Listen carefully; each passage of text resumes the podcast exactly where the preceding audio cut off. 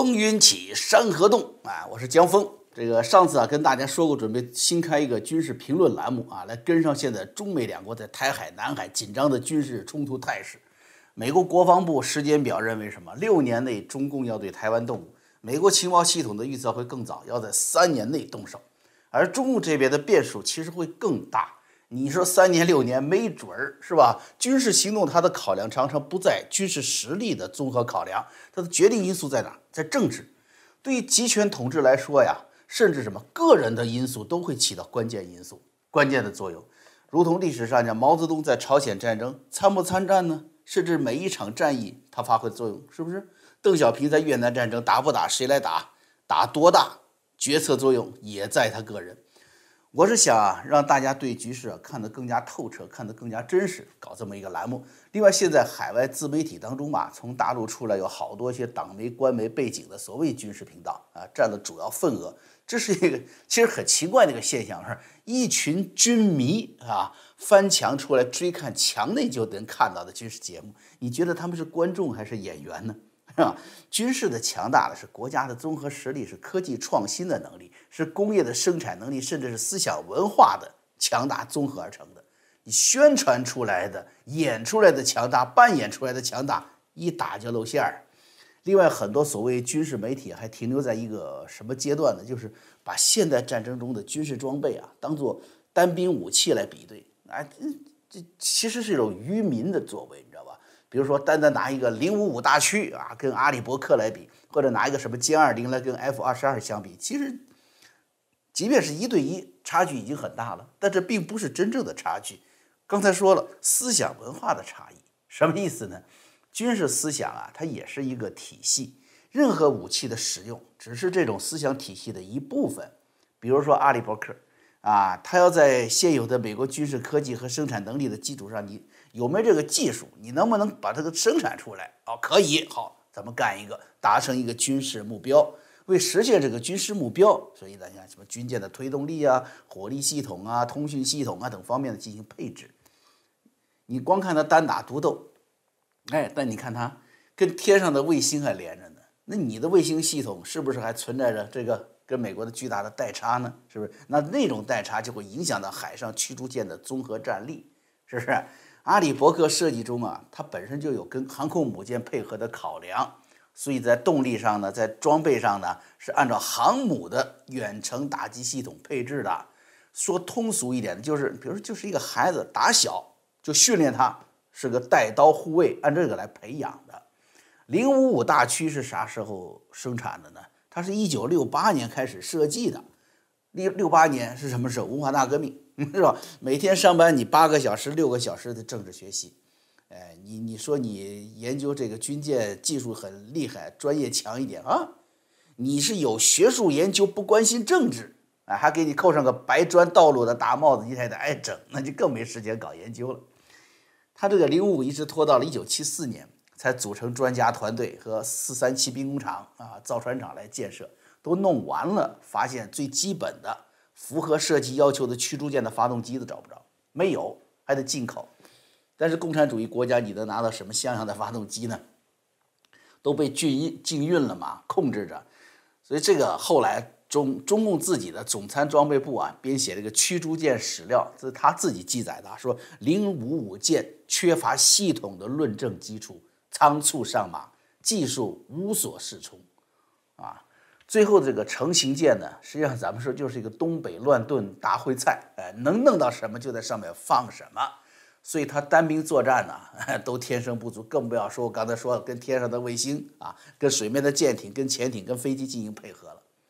那么歼二零也存在同样的情况，为了达到隐身，牺牲这个飞行控制，牺牲飞控，且不要说歼二零如何与海军和其他兵种配合，就说你这个身世就很可疑。世界上没有说哪个工业产品是腾空冒出来的，没有工业逻辑，没有传承突然冒出来，不可能。就算 F 二十二，它前面还有一个 F 幺幺七练手，对不对？哎，你这么幺幺 F 幺幺七这么优秀的飞机，美国都给淘汰掉了。那你说你歼二零前面是什么？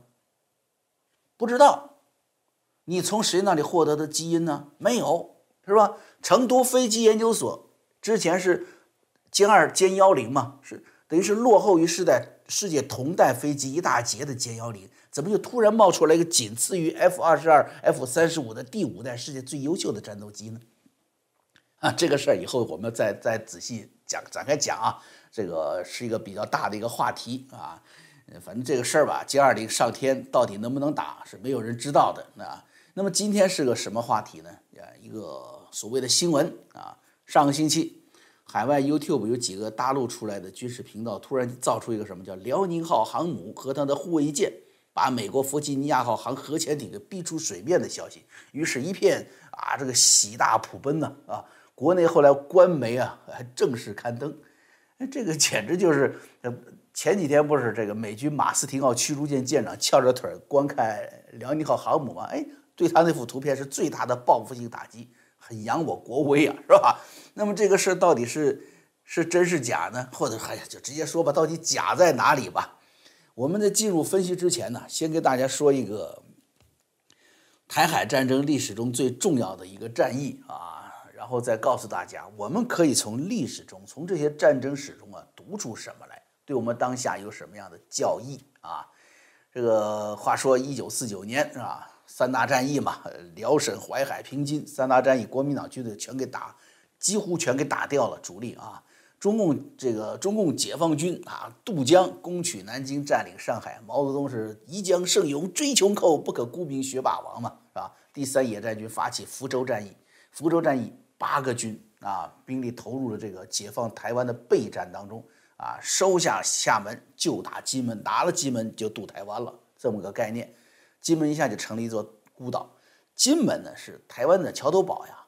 历史上郑成功也好，施琅也好，攻取台湾都是以金门、厦门两门为出发地的。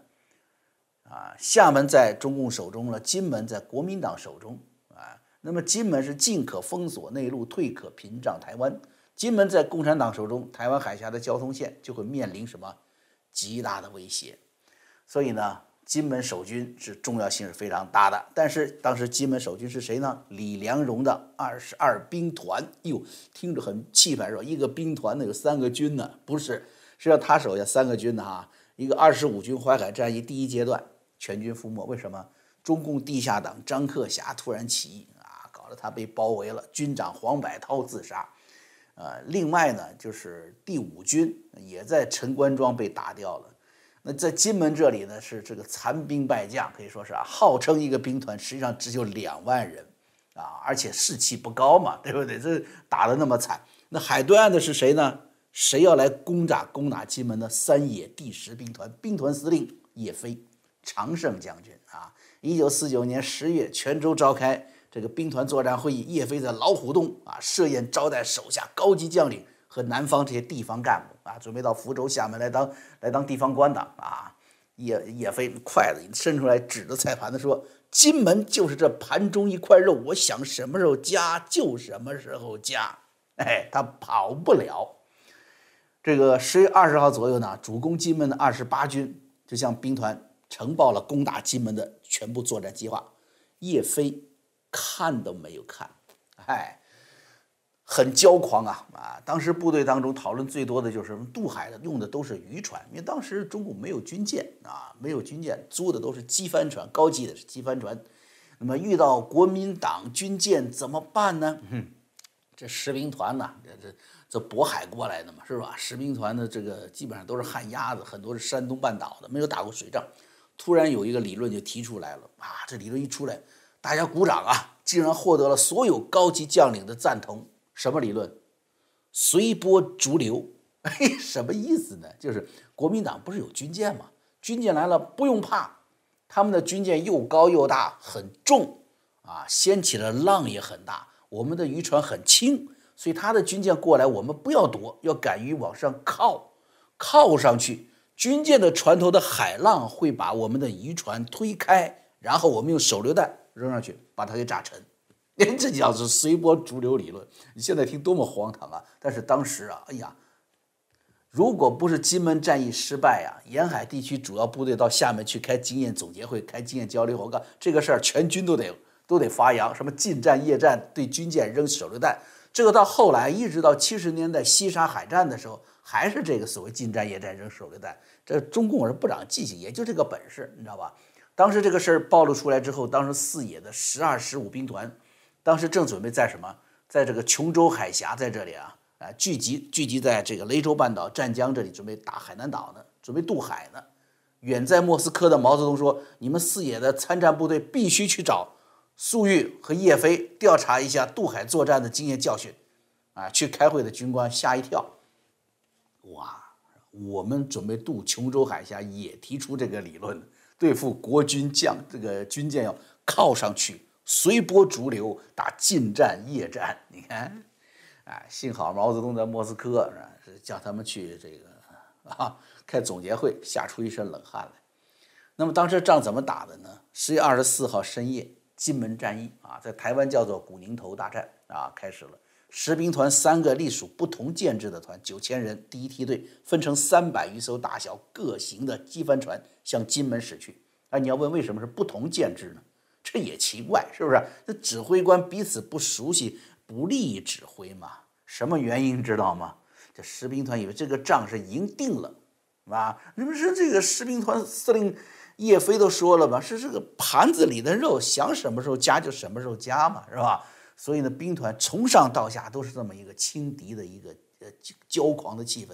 所以呢，安排不同建制的这个团呐，登陆啊是可以平分战利品，平分军功，你 知道吧？搞实惠平均啊，你们师来一个团，这个得一个二等功；你们师来一个。团来一个集体二等功，他干这个事儿啊，搞实惠平均啊，并且当时你看三百条船运九千多兵马，船只很紧张啊。有一个船呢，有一个团的船上装什么？装了好多头猪，哎，这干嘛呢？准备啊运这些猪啊到那个金门岛上开庆功宴，杀猪用的啊，杀猪吃。还有船上堆的什么办公桌椅，准备战斗结束后啊，马上可以弄个地方啊啊，这个上班是吧？这个当地方政府的领导了，谁曾想呢？啊，国民党方面呢，胡琏的十二兵团秘密调防金门，这个军力大增啊。更有意思的是什么呢？是有一辆当天在这个白天呢训练在沙滩上抛锚的坦克，啊，拉不走了啊，大家回去睡觉去了，他留在海滩上了。你坦克在这儿吧，那个排长挺着急的，不准走，一起给我把智能坦克。啊！中共军队发起登陆战的时候，这辆坦克正好就留在海滩上。坦克的新兵炮手都很慌啊，慌乱装弹啊！坦克指挥官还没下达命令呢，他一紧张，砰一脚踩下了那个踏板，咚，一炮打出去了。结果新兵弹的这一炮竟然命中了共军第一梯队的指挥船，大火不仅吞噬了指挥船的，还照亮了整个海面。于是岸上啊，什么坦克炮啊，这个野战炮火力全开。后来呢，这个国军的舰艇和野马战斗机啊，也都过来助阵，啊，这第二件巧事是什么？就是有一艘登陆舰啊，国军有艘登陆舰，本来是拉了粮食啊，拉完粮食就要离开的，结果呢，舰长担心风浪，说在咱们在岛上睡一晚上踏实觉，多留了一晚上。这下好，他舰上都是什么？都是那种高射炮、机关炮，这打帆船比那种大口径火炮的军舰呢要好用。这下你看这些帆船呢，这就随波逐流的机会都没有，就被打烂了，打烂在海滩上。然后这时候呢，潮汐变化，剩余的船只呢就搁浅了，无法下海回去接送第二梯队登陆，活生生待在那，被一炮一枪的给干掉了。厦门那边叶飞看着也干着急，战斗在金门这边持续了三个昼夜，没有第二梯队上来嘛，没有后援嘛，登陆的三个团九千人无一返回对岸。蒋介石接到捷报啊，第一反应竟然是不相信，说你们总拿胜利来糊弄我，是吧？直到蒋经国到这个草山公馆当面汇报，蒋介石才相信，流下眼泪了，是吧？这下子台湾安全了，你看这个事儿，呃，历史故事是吧？中共这百战虎狼之师，竟然没有攻下垂手可得的金门。这里面说胡琏的这个增兵啊，甚至那一艘躲避风浪的这个登陆舰，这来的似乎都很偶然。那还能更觉得就是新兵的一脚，砰往一脚跺下去，咚，不早不晚一脚下去，把共军指挥船给干掉了。这里面都好像有着冥冥之中的什么叫命理安排，就让台湾给活下来了，留下来了。作为民主的灯塔，作为不做马列主义奴隶的中华民族血脉的最后依存，现在呢，再次成为抵御共产主义的第一线。啊，不过咱们这个 军事栏目啊，还是要讲军事话题，是吧？这个至于这个命运之神怎么安排，那不是咱们考虑的了。啊，那么古宁头战役告诉我们的是什么呢？那就是中共军队与其说是输给了对手国军，还不如说是输给了海洋。中共军队是臣服的这个概念，它甚至建政之后五十年呢，都依然是什么叫做大陆军事思想，没有海洋军事海权概念的。这一点不仅在当年表现在这些高级将领上，随波逐流，大家很开心啊，对军事装备一塌糊涂的概念，也反映出对海洋的战场特质没有任何概念，不懂风向，不懂潮汐嘛，这吃了大亏。这种巨大的军事战略缺陷，并没有在投靠苏联老大哥之后得到改善。苏联也是传统的大陆国家，啊，沙皇开始就在寻找出海口，啊，北海啊，波罗的海。黑海、太平洋啊，找到出海口，但是他们的海权概念相对西方来说是很落后的，甚至于落后什么？落后于海洋国家日本。在国际共运的思想下呢，中共也没有任何海洋的概念突破。毛泽东曾经书写过，就是建立强大的这个海军，建设强大的海军，留过这个留言，对吧？但是西方海洋作战的根本基础是来源于什么？来源于自由贸易的基础。不懂自由经济精髓的共产党员，你留多少言写多少字儿，还是不懂。海洋作战就成了中共的军事战略的短板。在经济膨胀的年代，膨胀起来的海军，说是这个造军舰像下饺子一样，这句话不要听的是光彩啊！很多军所谓军迷一听，哇，我们军队太强大了，下饺子一样生产军舰，这是多么大的一个讽刺啊！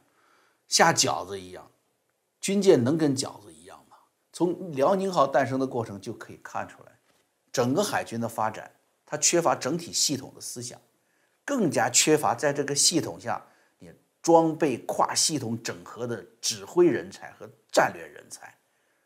不说别人，就说装备构成上，研发、呃采购、生产，是不是这么多环节啊？特别生产，这这也受到西方禁运打击很厉害的科技方面，是吧？说白了是共产主义体制与自由民主体制之间价值观冲突。你只要共产党不灭，中国的国防军事工业发展大体上还是闭门造车，人家不卖给你。你是敌人，你是敌手，我怎么能把东西卖给你？好东西卖给你呢？是不是？那么好，现在说下饺子一样的这个海军生产，这叫超量生产，你就是成了第一大海军大国，还是民族资源财富的巨大浪费？你干不过别人。但是这些巨大的明显的问题呢？因为中共营造的这种民族主义的不理性和他惯用的谎言机制啊，就长期压抑啊，很多希望看到祖国真正强大的朋友，其实也都在谎言中生存着啊。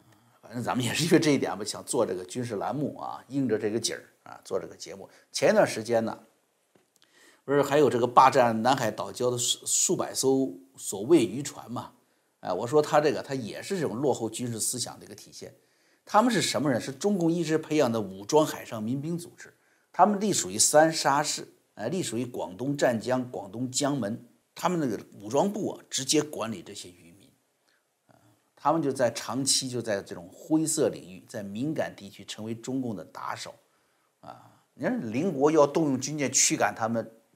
你是武装民兵嘛？是不是？我派军舰把你赶走，但是中共外交部马上就抗议，野蛮干涉我正常渔业活动啊！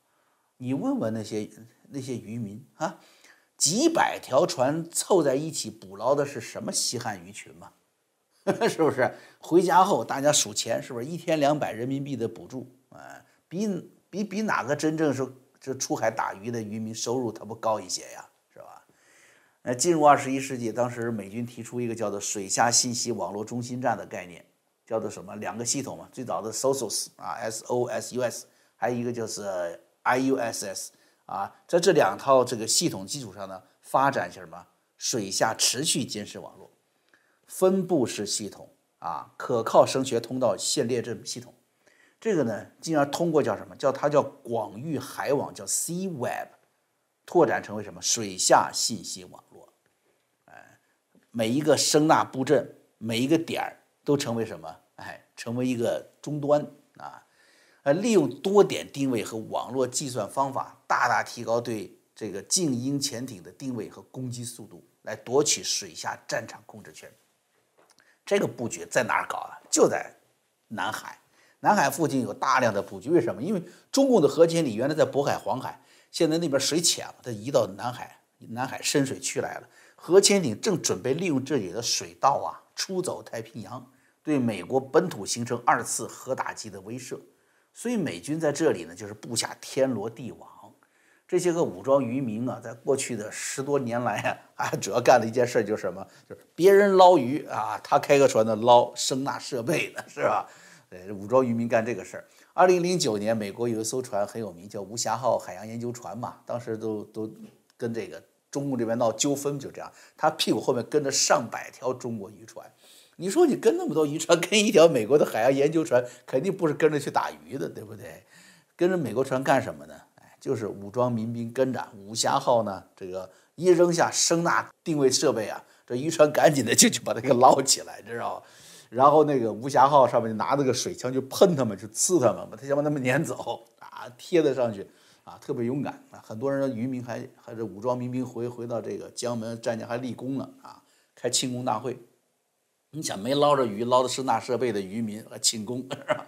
啊，你想想刚才我说的这个就是什么？就是中共这边就军事思想体系的落后啊，人家是通过高科技不断的发展啊。来去什么？就恒定一种军事优势啊！那中共这边呢，就是一拍脑子就是什么？就是搞群众斗争，就是搞游击队，是吧？就是一路来的就拉着老百姓冲在前面当炮灰的这种思想啊！你说就他这个水平，他怎么可能用落后几代的驱逐舰或者护卫舰把人家的弗吉尼亚号逼出水面来呢？啊！说咱们这个绕这么大一个弯讲一个故事讲。中共的这个武装渔民啊，武装水上民兵，就是为了来告诉最后告诉大家，为什么他不可能把弗吉尼亚号逼出水面来？呃，这谣言，这新闻为什么是谣言呢？首先看他们展示的那个卫星图，那个卫星图它还标示了啊，一边是这个中共的这个护卫舰号、驱逐舰，另外一个是弗吉尼亚号。这个图无法反映驱逐舰逼使潜艇浮出水面这个扬我国威的说法。不仅说明不了，它正相反。图中驱逐舰，大家看，它是调转舰首避战的动作，离开战场的动作。潜艇是直奔驱逐舰而来的。你想，驱逐舰如果想把潜艇逼出来，是不是要在潜艇的航行航线上发射反潜火箭和深水炸弹，才能够把潜艇逼出来，对不对？你扭头而去，就是没有做这个能够把潜艇逼出来的军事动作吧，而是。躲开了，那这潜艇呢，反而是对着你，那就是拿那个停手的鱼雷发射管对着你呢，是吧？那你说到底是谁逼谁呢？是不是？其次是什么呢？这个这个出事海域吧是公海，它不是内海，不是港口，潜艇根本没有义务要上浮来表明这个无害标示啊。然后我浮出来了啊，我是个潜艇，是吧？我不想跟对你们军事威胁，是这个意思，要挂上国旗啊。再次呢，如果说是新闻说是逼出来的，在公海你就等于是用反潜武器的进行威慑。我刚才提到的，对不对？你不拿反潜武器对着别人说，我发现你了，我的深水炸弹对着你了，弗吉尼亚号跟你们就不会做这个动作，是不是？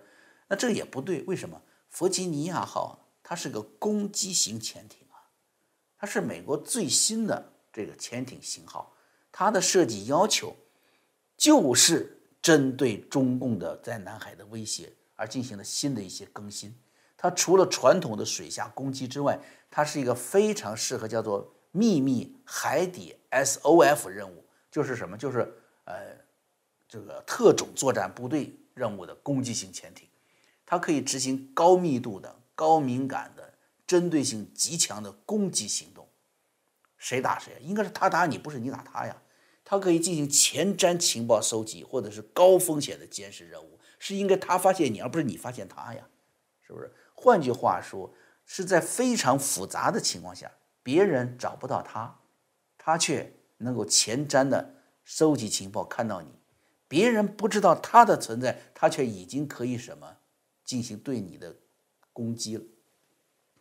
而反观中共这边，如果真的按照这个消息出来说是真是辽宁号编队立的功，那我们看看辽宁号这个出海带的谁嘛？肯定不是辽宁号自己发现的，是不是？那他平时编队组成啊是谁啊？是零五二型导弹驱逐舰，包括幺五幺沈阳舰啊，包括幺七幺海口号，还有幺七三的长沙舰，另外还有什么烟台号这些护卫舰。首先说这个护卫舰啊，护卫舰的反潜功能和它的这个军火各方面是要比驱逐舰要差一截子的啊。新闻说是护卫舰，而没有提驱逐舰发现弗吉尼亚号，就已经是不太可信了。而零五二号导弹驱逐舰，它后面少个什么？它少个长尾巴，没有那个拖曳声纳系统，比起我们开篇时候提到的那个零五五大驱反潜设备又差一截子。零五五舰带着这个尾巴，把后面这个屁股这个门可以打开来的啊，带出个这个拖曳拖曳声纳设备，那个呢，它也没有一次记录说是跟这个不要说弗吉尼亚好了，跟他上一代的核动力攻击潜艇洛杉矶号都没有相遇发现人家的案例，你知道吧？一艘潜艇都找不着，比那比零五五还要落后的没个没个没后面没尾巴的零五二，怎么能找得到弗吉尼亚呢？是吧？那么还有一条逻辑就是什么？就是在即将发生军事冲突的敏感海域，你真本事，你可能有什么绝招？你发现美军潜艇了，背不住啊！你说你江峰，你看的都是公开材料，我们有绝招，好，你有绝招，那你有绝招发现了弗吉尼亚号，你觉得你是公布于众，让广大的爱国军迷兴奋一把呢？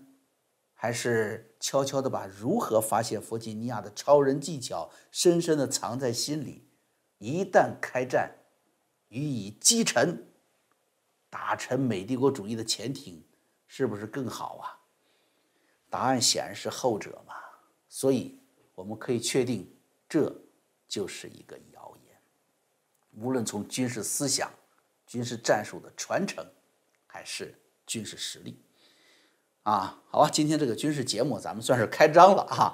今后呢，我会尽量把这个节目固定在星期天吧。我现在有时候不敢再说大话，因为每个星期节目这么一做的话呢，就做满了。呃，我累点没事儿，我怕大家看着累啊。那么平时要有话题有突发的话，我会另外加班来做。啊，还有的就是明天呢，星期三了，咱们这个风味周三节目和方伟先生啊，呃一起。来一个什么叫旧书新读啊？这是方伟他读出了一本旧书啊，给大家介绍一本已经在亚马逊呢单本价格卖两千七百多美元的一本书了，哎，值钱呐！这是一本讲述八十年前中共如何篡夺政权、占据大陆的一个这个罕见的真实传记。那么今天读下来呢，对当下这个美国、当下的世界啊，其实也有着非常深刻的解读啊。那么我已经把它放在了希望之城会员网站上了，呃，可能要放四五集吧，才能把这个书说完。看这个节目呢，哎，您呢不用着急，你说我不是会员，我看不了，你只需要一块钱就可以看了。这次啊，有个七天的时间呢，免费，基本上免费了吧，是吧？观看城里所有的节目的这么一个机会，您在这七天之内，在您的账号区啊，您可以随时取消啊，不要有任何负担。啊，七天之后呢？啊，当然我们这工作人员会给您发信，看你愿不愿意这个。你看节目好，你愿不愿意继续留在希望之城支持我们？啊，希望之城是一个什么？就是希望能给敢讲真话的自媒体人带来支持的地方。大家呢花一点钱呢来购买会员，正常会员费也就是一个月两杯咖啡的钱，八块多。可是这就是对美国新闻自由最大的支持啊！说是对美国自由的投资，说的都不过分。那么城里还有多位的优秀自媒体人啊，这个有他们的会员节目，都是城外没有的，而且我们可以在里面呢畅所欲言，不怕被审查啊，这是一个特殊的机会啊，一块钱看七天，请大家这个把握。今天呢，花一块钱，然后花两分钟填写一下信用卡或者 PayPal 的账号就可以了。好啊，今天呢，咱们这个台海风云录军事节目第一期就到这儿，谢谢大家，下回再见。